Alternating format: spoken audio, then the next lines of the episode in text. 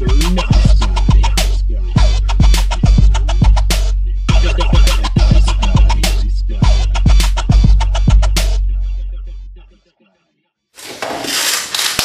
to another edition of Mr. Nice Guy. I'm Ben Slowey. Today on the show, I've got my good friend Hannah Strukoff. You said that weird. I yeah I uh, I held my words for a sec. Um, uh, she uh, uh, is going into community arts, uh, which is a very important component of our local art scene, and um, she's currently a student at UWM. And I'm interested in hearing everything she has to say on the matter. And also, I just adore her, and I'm really excited to just sit and hang out with her. So, Hannah, welcome to the show. Thank you, Ben. Thank you so much for having me. Yeah, Can I interest you in a Bloody Mary You- before we begin? Uh, that tickles my fancy. yeah. Okay. Yeah, it does. I okay. Full disclosure. I started pouring his before we recorded. that is so okay. I know how You wouldn't be able to tell. You wouldn't be able to tell. Well, I didn't want. Yeah, I didn't want people to know. Oh wow! So Jimmy Luv's Bloody Mary mix. I swear by this. This is the same Bloody Mary mix they use at Ma Fischer's. Wow. Um. So that's all. I, that's all I know about Jimmy Luv's. But it's so good. Try. We'll stir it up first. Don't. Okay, Don't sure. go crazy yet. so this bloody is very DIY. Uh, it's not. It doesn't have like the the sausage and the uh, like the cheese whips and the, the olives and stuff like you know a bloody at uh, the Wicked Hop would. But gonna try that. yeah, but you know I'm I'm just open to this. So you just turned 21 the other day. I did. I'm sorry. I'm gonna top you off a little bit more. I Please just do. I just turned 21 on August 3rd. yes. Um. So, uh, happy belated. Thank you. I was able to stop at your sh- party for just a little bit. Thank you for coming. I, I- was glad. I was really happy that you Oh, came. I'm happy you invited me. You're always a happy face. Oh my God, A you- ray of sunshine. Oh, so are you. Uh, you, uh, no, you make me happy whenever I see you. Uh, I always have a ton of fun at your parties. Thank you. Your parties are really the only parties I still go to. Um, yeah. I don't really like uh, party that much like I used to, but um, yeah, no, I was ha- I, I, there were chickens walking around on your party. That was so strange. I was like, I wasn't expecting this. Usually, when people say I wasn't expecting this on my 21st, it's usually like strippers or, you know, illegal drugs. For me, it was like chickens Yeah, there walking were. around. If anyone saw back. that post of that of me with a chicken while I was drinking, that uh, like I was drinking and th- there was just a chicken. That was Hannah's party. So, uh, well, let's get into it. So cheers. Cheers. Enjoy. Oh wow. Alcoholic tomato soup, And it's cold. and it is cold. Mm. Um, yeah. So uh, full disclosure, I don't like Bloody Marys. I I never. Then why did you tell? Okay, I No. Okay. Okay. No. No. No. no. Okay. So let me clarify. okay. I haven't found a taste for it yet. Okay.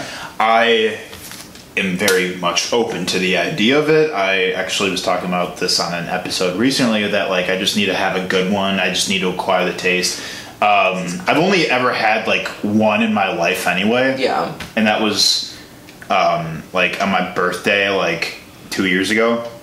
But um, but I mean this hey, this isn't bad. I just have to sip it slow. Sip it it's, slow. it's it's not like a chug sort of thing. The thing about like buying mixes is like all those, you know, the spices, the seasonings, things you would add at a restaurant, they're already in. This is already in there, so this is a lot to handle. But, yeah, it, but it's okay. Um, I'm happy it's happening because it does taste good. It's just, I think it was just a matter of like having a whole drink of one. Mm-hmm. You know, that's that's one thing I haven't quite uh, gotten to. But we're here. It's happening. It's happening. It's happening. So Hannah, what we talk about at Mr. Nice Guy, we examine love and fear through our creative and passionate minds, and uh, basically uh, the driving force behind why you do what you do. So, um, I, you know, we've obviously partied together a good amount. Uh, I want to shout out our friends uh, Scarlett Crawford, uh, Kobe Brown, Romesh Alex Jaya, who they were both just here uh, about two weeks ago. Um, I posted the episode. Um, check it out. Check it out. And uh, yeah, I've always just had a good time hanging out. Uh, so I'm excited, like I said, to just be able to really, really get to know the real you.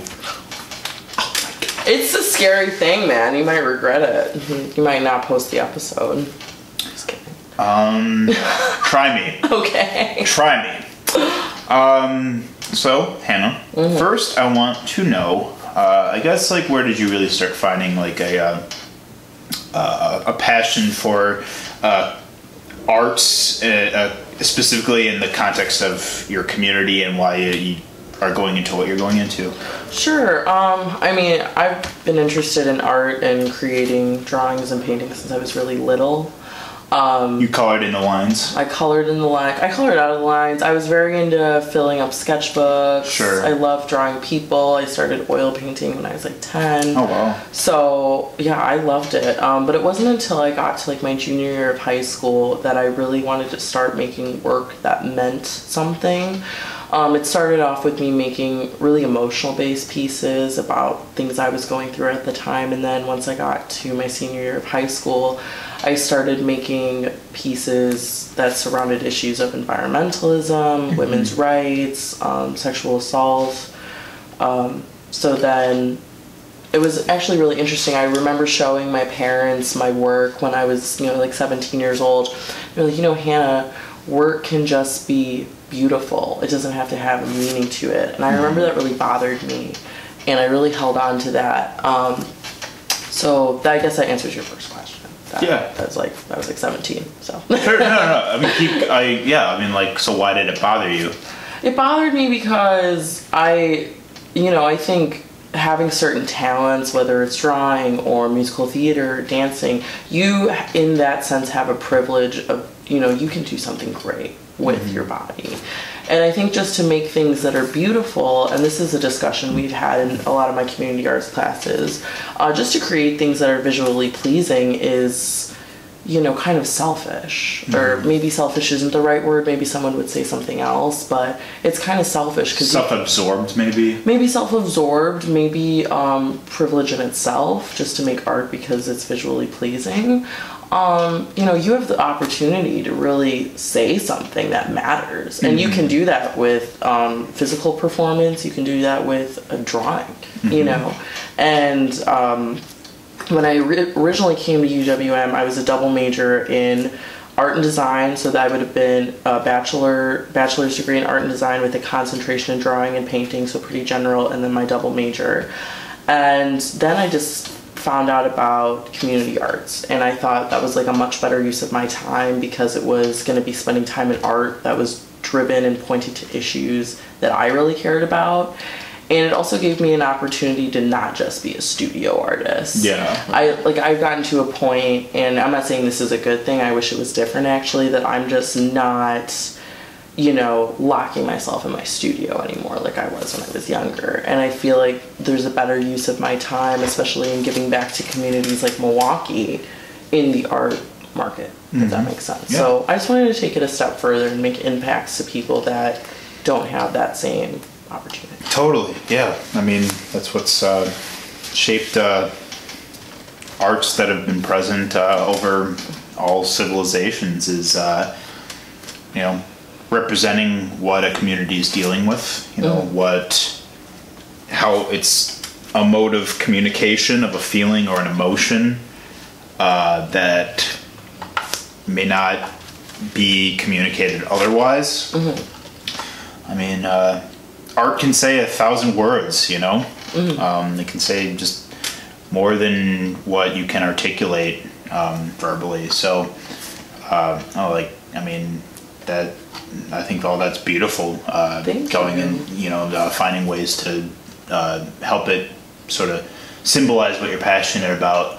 So, um, you, I, I, it's like, what are you learning in your classes? Well, so this past year, my junior year, I took a series of uh, community arts courses called Intro to Community Arts and then Community Arts 2. And that's with Raoul Deal at UWM, who is the head of the Community Arts program. Shout out. Shout out to Raoul Deal. He's he loves what he does and he goes way farther than he needs to for any of us. Um, So in that course specifically, we would meet every Friday for two and a half hours, and we would discuss upon the reading we would have the previous week before, and we were basically reading on community artists from the past two, three decades in different cities all over the country, some all over the world, and what like the projects they were doing, the background for the project, the background of the city in which they were working, and we had in-depth discussions about it and all kinds of things relating to that specific article. And um, within that time period, um, fall of 2018, we had the opportunity to work with Project Ujima, which is an organization through the Wisconsin Children's Hospital. This group encompasses youth that have been directly or indirectly exposed to violence. And we had the opportunity to collaborate with them and Peace Paper, Peace Paper is fund, founded by, I forgot his last name, so I do apologize. His name is Andrew. He goes all over the world and he meets with victims of war, sexual assault, war crime, and they basically take their chosen clothing, chop it up, pulp it up, make it into paper, and then put profound images on it. Wow. So we did that with the kids at Project Ujima. So it was like this triple collaboration, which is really common in community art. You know, you're working with people from all different facets. Mm-hmm. And that was life changing. It was, I mean, that was so rewarding working with those students and seeing the impact that we were making in their lives. And I was like, yeah, this is why I do it. And then the following spring, I was taking this course with Nicolas Lampert. Take this course. Okay, I'll, I'll take it. You should. You would love it. It's called Issues in Contemporary Art. I'm sure I would. Yeah, I would love a class like that. Yeah. So it was. It was one. You know, obviously it's one semester. So the semester was separated into two halves. The first half we were completely focusing on the issue of climate change. What are artists doing to either bring awareness to or provide a solution for this issue? You know, artists are collaborating with architects, uh, other scientists. You know, oh, there's a lot of different. Oh, right, right, yeah. And you know, we were learning about things like urban gardening, floating libraries, floating markets, preparing for the ultimate water level rising that is said to be going to be impacting our country very heavily within the next few decades. And then the second half of the semester, we focused on the issue of mass incarceration. We read Michelle Alexander's The New Jim Crow, and it talked about how the 13th Amendment is, is essentially just administrating slavery in our country and how artists are bringing awareness to that issue. Uh, something I noticed with those two issues is everybody, I would say most everybody knows about climate change. Everybody knows what that is, even if they don't agree with it. So those artists, it was like, here are what artists are doing to solve a problem, or you know, to help with this issue, or to finding a solution. But with the mass incarceration issue, because it is never talked about, that was a matter of what are artists doing to actually tell people that this is happening. Because nobody talks about it. Right, yeah. It's and that's probably one of the biggest. Unless you know somebody that's affected by it. Yeah, Exactly. like, yeah, no, that's real. That's why like prison prison abolitionism is a real thing, as it should be. Yes. Because I mean, the prison industrial complex is it's slave labor. It's it's heinous. Well, it makes you think every time you see something that says "Made in USA." Who do you think's making it? Right. that? Yeah. It's frightening, and that is something I never thought about. And there's a lot of corporations that use that prison labor too. I think I read something, and like this was just me like passing up an article on Facebook, but it was um, federal prisons are suing the government because they are they're not filled to capacity, or something like Wow. that. Because they weren't filled to capacity, like a lawsuit was in place. Yeah. So it's you know it's all about money. It's all Right, about money yeah. game. And a lot of my ref- reflections at that time, I was like, you know, some people would say it's a race issue, and it definitely is, of course. But a big component of it is it's really just about money. You know, lobbyists are using these people for you know big game essentially. It's all intertwined. I mean, Oh my god, it's it's yeah it's all it's like all uh, that's why that's the whole reason why intersectionality exists because if we're going to talk about racism you know we can't talk about racism without talking about socioeconomic issues we can't without talking about classism without talking about capitalism without talking about um, you know uh, toxic masculinity and sexism and um, Islamophobia, anti-Semitism, you know, homophobia, transphobia, all of it. It's all it's all interconnected because at the end of the day, you know, we're we're fighting against, or I guess uh, expressing against the the system that has disenfranchised so many communities and groups of people over many, you know, many many uh, um, uh, courses of time, and uh, you know we're we're tired of it. Yeah. Um, and this, thanks to our age of technology, this is sort of like the widest, uh, the widest scale that information can travel so quickly, where people can openly express how they feel about these things, find a community online that has been affected uh, similarly or is otherwise passionate about the same things, and they build communities around that. And uh, this is like the biggest time we've ever had where it's like we can, you know, start talking about these issues on such a large scale. Absolutely. So, but on that note, that's what's what's allowed a lot of intersectionality to happen. People oppressing people is what is going to put money in the pockets of the oppressors. yeah. You know. Yeah. So And it's very unfortunate. And I wish that people on the conservative end of things or people on the right wing of things would see that they're just as much of a victim to that. I feel like, especially it like the time, and I don't want to get political. Well, we can. well, I get political all the time. Then let's get political. I've been with my parents for the past week, and I like have to totally shut my mouth about everything. But yeah, let's get political. So like, Please, no, like I mean, by all means, we have to. I mean, have we to. Are, we already have been, um, but it, like it because a lot of this is arts are political. You know, like that's why there's community arts is because like this is the statement that uh, people can make against the man. You know, against Yeah. like their system is expressing themselves in some sort of creative way. You know, and also bringing representation to a group of people or to even an issue within a group of people that you didn't even know existed. I mean, I was still learning stuff. I mean, I you know I'm pretty ignorant to a lot of things still. You know, that's hard Oh, for yeah. anybody to like we're all learning. really realize Yeah. realize, but we're all learning. And I was just you know some Right. of the stuff I was like, an example look at uh, work songs you know like uh, songs that are you know were that were a way for you know people that were enslaved like while they were out in the fields working it's like they you know engaged in work songs that have been passed on through tradition. And yeah, that was their what that was uh, an expression of how they felt. Yes. and it built a community it sort of brought them them together as people through that. I mean you know uh, in the same way a mural does downtown Sure. uh, that you know uh, is some like artistic uh,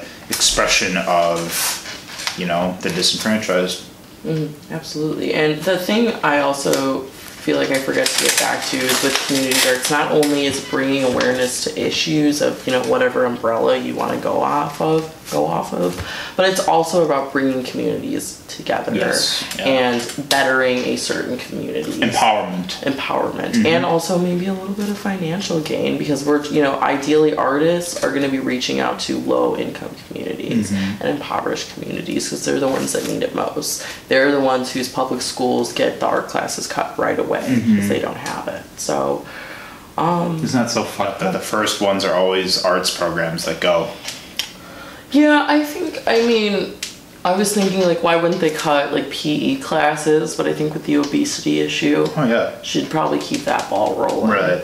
I mean, like at the end, like I mean, a lot of uh, you know, a lot of these programs are all very, very important in their own right. It's just more of a matter, not so much of like, oh, what do we cut first? It's more of a matter of why aren't we just funding these programs in a way that can make sure they all do exist right um, the budget cuts that happened at UWM a couple years ago, like that, you know, downsized a lot of departments and it made people leave. Yeah. It made people, you know, have to pick a different major or something like that, you know? But then it's like, how do you fund everything? It seems impossible. I mean, I've never been in that position to be, you know, I've never been in that job position like how do we make everything work it's very Right. difficult Right. and yeah i didn't mean like what do we cut first but No, I know- like, I know what you- how do yeah. yeah how do you make that decision of like Right. so why does art get cut first why wouldn't you know but Well, I mean, what are they? What else are they funding in the city that you know they're spending so much money doing?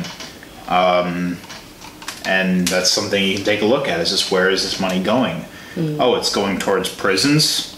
It's going towards, you know, uh, gentrification. Well, I'm sure they could use that money in those programs. Just a thought.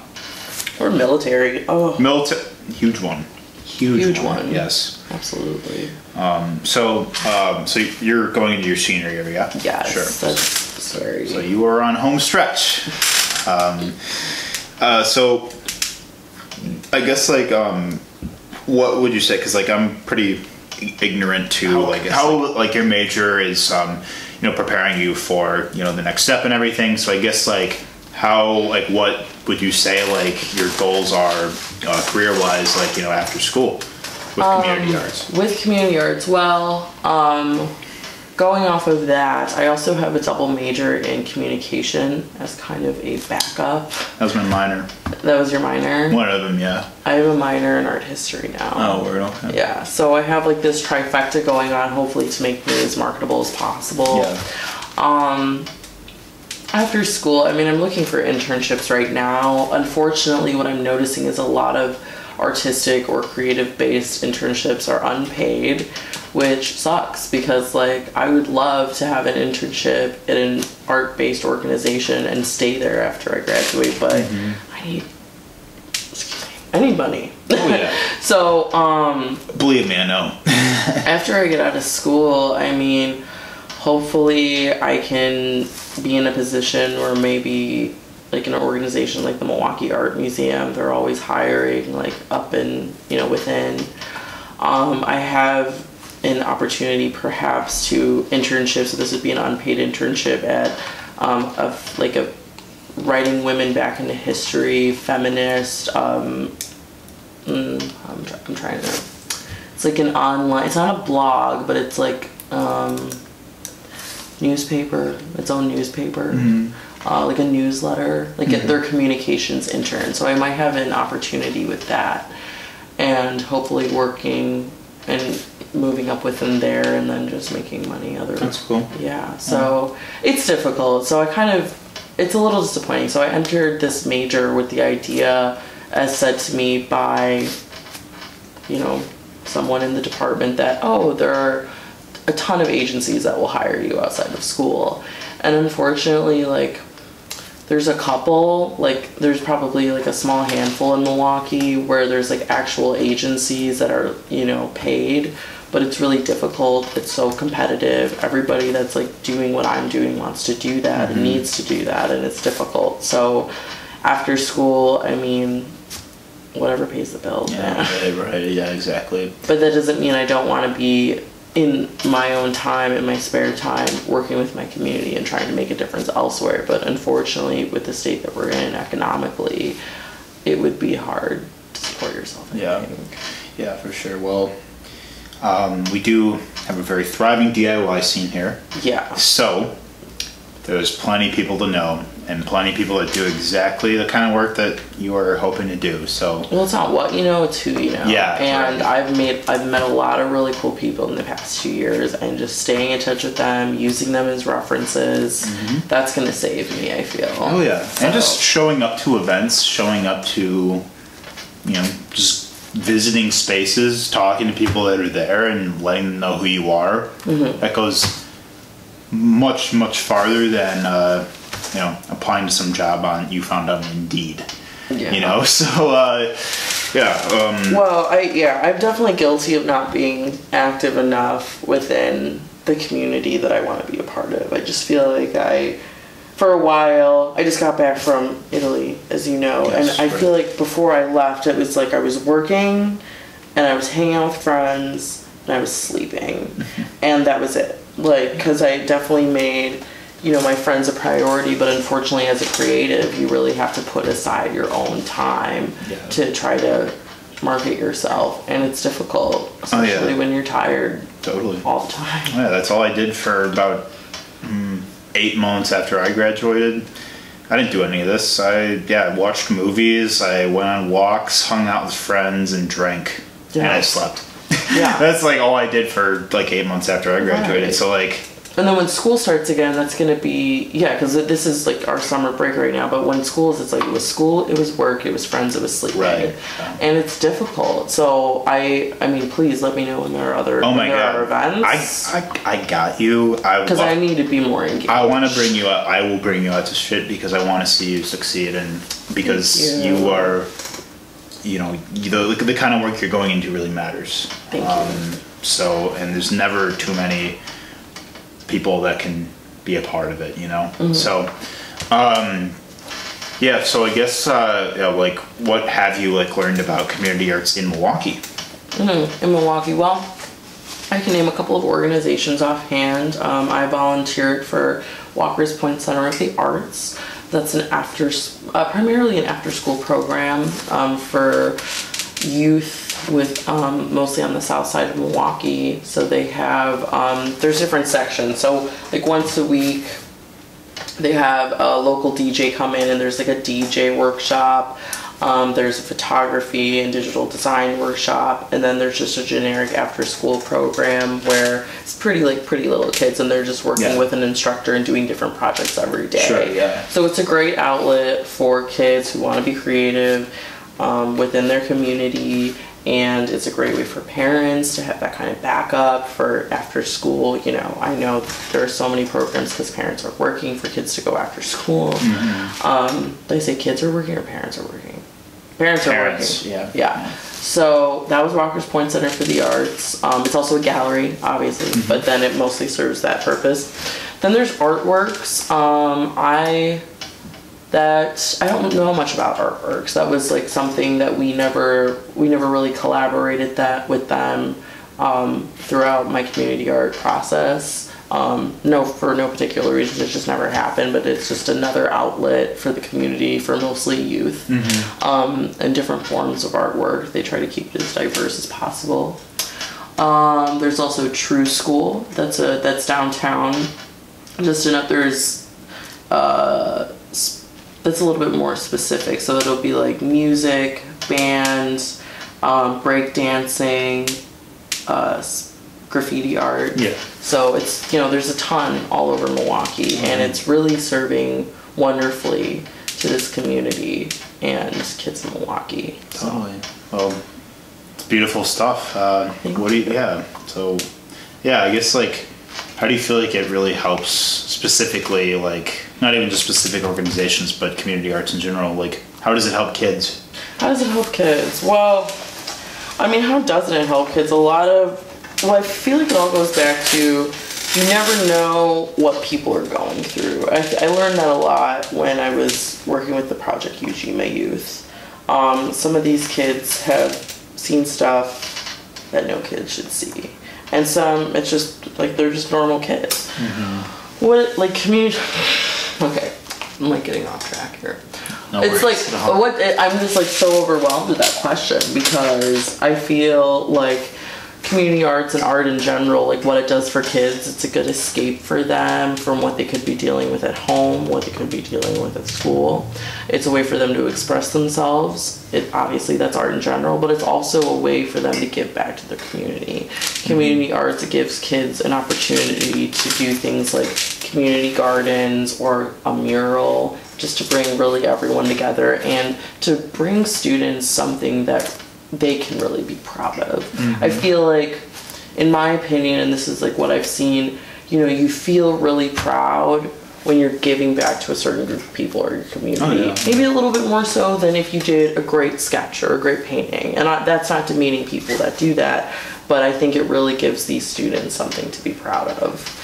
And yeah, I think it gives them kind of a new perspective on their own community. Like my the place where I live is something to be proud of. My background is something to be proud of, and who I am is something to be proud of. And I can express that through different forms of art. I think the diversity angle that is really appro like really approached to in community art all, all also really helps students because it's kind of that safe space Oh yeah. mantra. They can just be themselves. Right. Yeah.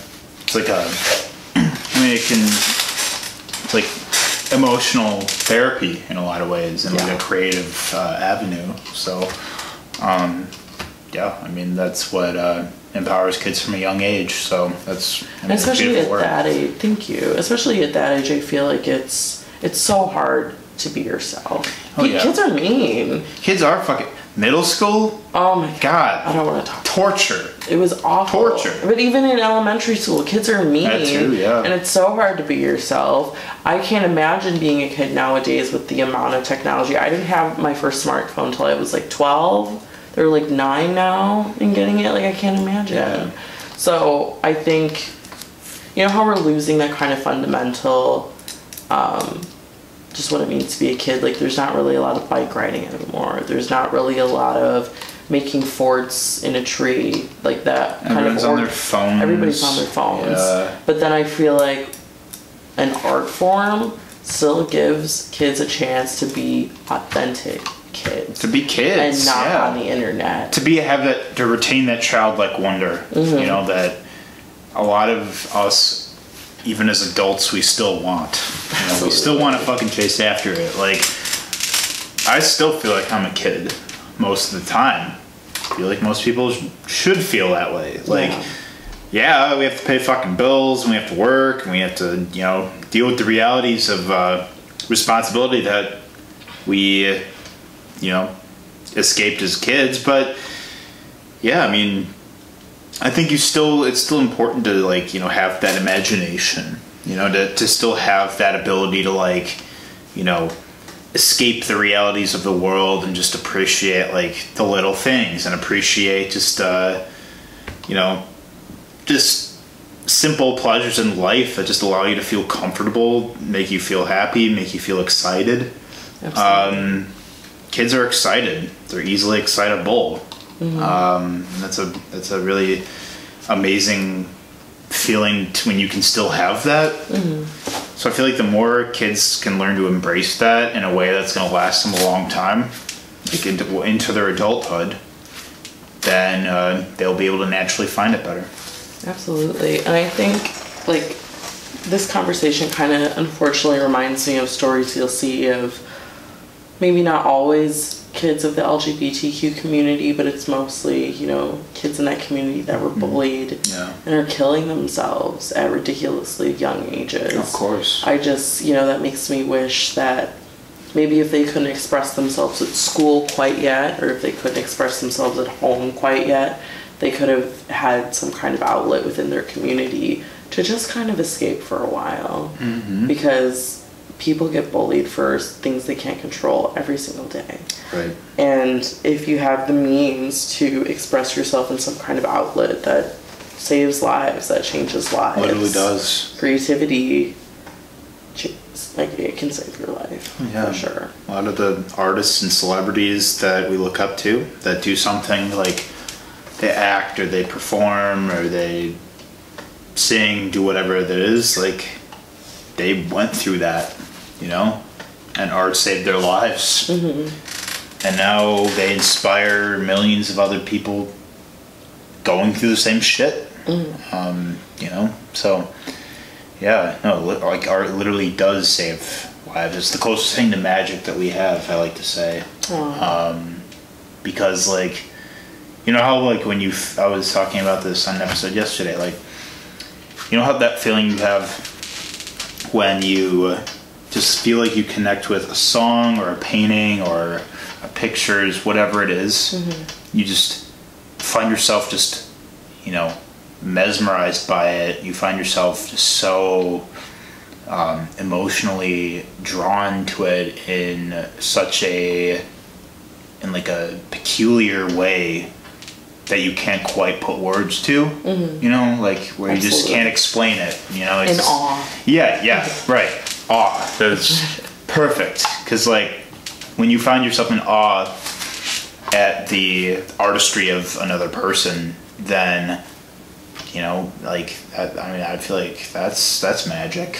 Yeah, I feel like it's the closest thing we have to that. Like, so, yeah, I mean, it's all about personal connection and Right. how you relate to like whatever talent and it's all different for everybody i mean i like i can't play any instruments No, you can't. so it's i'm like i see people like just like making love to their guitar i don't get that you know but it's amazing for them Oh. and then you know some people are like i can't draw anything I couldn't color in the fucking lines when I was a kid. it's okay I had my art box and I had like all the different markers and shit. Like I had like every like the obscure color markers. Ooh, right, right. teal, right. Oh yeah, light teal. pink. Oh my god, the light pink and the hot pink. There's a difference. Ooh, yes, there Right, is big difference. I'm really jealous because now Crayola is selling markers that represent skin tone, and like I said before, I drew a lot of people when I was like younger. I just loved like you know it was ridiculous, and I had to use like bullshit colors for everybody's Right. body and Yeah, their faces, yeah. and now they're selling like it's like a it's like a foundation shade palette Crayola style. Wow. Like tell me why I shouldn't be upset. Like Oh, girl, be upset. but yeah, no. That, and like that that alone makes me happy. It's like finally like, you know, now People get to be seen. people get to be seen. Yeah. Yeah, so on kind of a another note, sort of uh, relating to this, really more to uh, a point you made earlier. Um, so, so where'd you grow up? I grew up in Palatine, Illinois.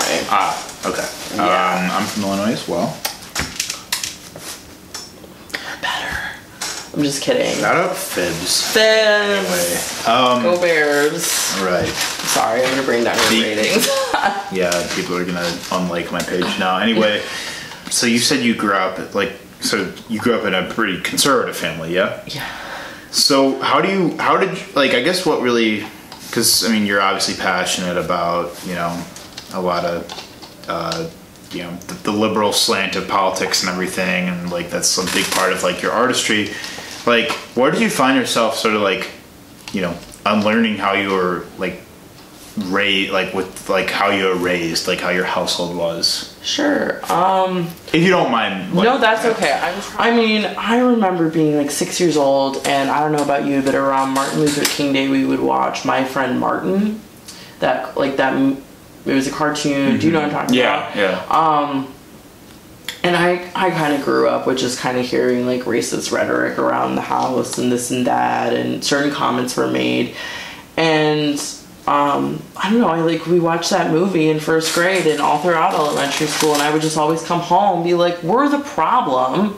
Like what the hell? Like we are the problem. Like you know, and um, you know, and I was obvious like I was afraid of my parents a little bit, and I didn't speak my truth until much later. But I just remember um, like being in church and you know being at home and just really feeling disgusted by the homophobic comments I would hear, but keeping that to myself. It wa- really wasn't until I was a junior in high school. Um, I had my first. I was with my first boyfriend, Logan, and his parents were Democrats. He was a Democrat. Um, they were atheist. That was like huge for me. Yeah. You know, because at the time I was identifying as Yeah, Christian. yeah. And what I noticed about him and his family, unlike my family, they never told me what to think. They never yelled at me. They never criticized me for thinking differently than them. They just kind of explained to me how they felt. And I went, you know, and then I would see how my family and how, you know, you know, people who were raising me, how they operated. And eventually I just like really sat down and like listened to them and like really considered certain things and then really held on to that empathy that I was feeling for the LGBTQ community. And I was like why do we hate them so much? Especially in Christianity it's like mm-hmm. and I went to a fund an independent fundamental Baptist church and that's like intense. That's like intense Christianity. And they were so harsh on the LGBTQ community. I was like, why? They're just people. Right. And I really just started, you know, holding on to what I was feeling inside and the new things that I was learning. I started studying, once I got to college, I started studying people like Christopher Hitchens and Stephen Hawking, started identifying as atheist. Uh, by the time I graduated high school, I was like, I'm a Democrat, I'm a socialist. And so, yeah, I mean, I just, I guess I unlearned what I was taught because I had the opportunity to really dive into a new perspective, but also because I felt confident enough to, you know, really stand up for the feelings that I was feeling as a little kid. Yeah. So, um, I, my sister as well is also a liberal Democrat like me, and I talked to her about it, and she just simply puts it as we value different things Yeah. than our family. Right. But, and a lot of people say, like, you know, like when I'm with my family, they're like, don't get into politics. Why are you getting into politics? It's like, How can we not? it's not even politics, it's like morality. It's yeah. It's, It's hu- mo- humanity. It's humanity. Basic humanity. Like, yeah. why aren't we talking about it? Why am I angry? Because what you're saying is is morally horrid. Yeah. Oh my god. So yes, Yeah, and I mean, so thank you for sharing. thank you Um, for asking. Of course. I mean, I think it's important to talk about because you know I know a lot of people that were raised in very like you know fundamentalist or otherwise like conservative households that you know uh, defied those values or beliefs like as they grew up. like, and the thing is, is like I don't even know if it's. I'd like to. I mean, yeah, like traditionally, like a lot of these things you're saying, like are like you know when we talk about like conservatism, a lot of it is sort of that you know stick to tradition, stick to the way, like you know, um, like a lot of Christian America was you know built around and everything. Like, yeah, I mean that's that's one thing, sure, but I think that it's not even always a a, a Democrat versus Republican thing because I mean my parents were Democrats. Uh, you know they're liberal and um, and they're also atheists, but you know my parents like growing up like i mean they said shit that you know was problematic growing up too you know like i think at that point it's more of a generational thing I was just gonna say that. I mean, yeah that's it's just a We're the generation of PC. We're the generation of you probably shouldn't say that. no that's not just a matter of like what your political views are but i mean it doesn't ma- it doesn't mean you like you can't be racist it doesn't mean you can't be problematic it doesn't mean you still can't be a piece of shit at the end of the day i'm like i mean i love my parents to death and they're great people they i admire them and look up to them a lot but you know like you know when i was growing up like my parents said shit that i wouldn't be proud of them saying now Yeah. but it's okay. That is okay because that may have been 15 years ago. And now, like, you know, they've been. It's, it's still a matter of, like, calling it out when you see it. You know, sharing what you hold true to yourself and sharing, like, what you're passionate about and letting them know how, when someone says something that you don't like or hurt your feelings by, why that affects you. Mm-hmm. And, like, why that makes you feel a type of way. Mm-hmm. So It's become really difficult. I feel like when I was younger and I was, you know, I, I, was a very sensitive person, it was easier for them to sympathize with, especially my mom. It was easier for her to sympathize with me. But now, especially in regards to the immigration issue, it's like I'm shocked at what I'm hearing. Um, and I just really think it's about morals. And, you know, there's a difference there. And my dad and I used to get into it all the time, and now we just don't talk about that anymore. We just mm-hmm. know it's not going to lead to anything. But, Right. but for you know, for the record, I mean, with me thinking this way and them thinking that way, they've met Alex. They've met, you know, they've been in situations where they've been uncomfortable and they've handled it great. And both of them consider, you know, Alex to be like family. Of course. And it's, you know, I'm really proud of them at the same time. Because, like what you said, like, you know, that might have been 15 years ago. I mean, time times have changed. They have changed. Yep. Your parents have changed, I'm Right. sure. It's and so have you and I. Like, yeah. I mean, I said shit that was fucked up growing up too. You know. I said shit that was fucked up. Right. Like. Two days ago. Yeah. right. And it's like it's just a matter of checking yourself and Yeah. identifying that, like, okay, I shouldn't have said that. I'm not. I'm gonna do better next time.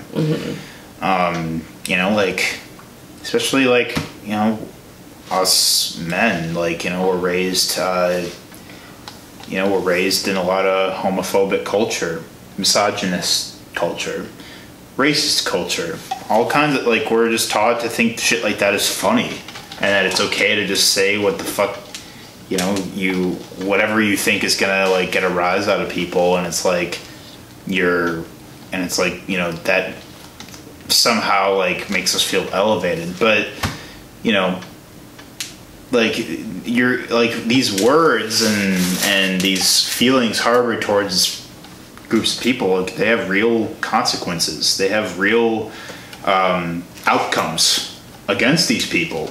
Um, and that's why you know we may say something that you know the like we immediately regret saying but it's just a matter of checking yourself and being like okay i'll do better. I fucked up.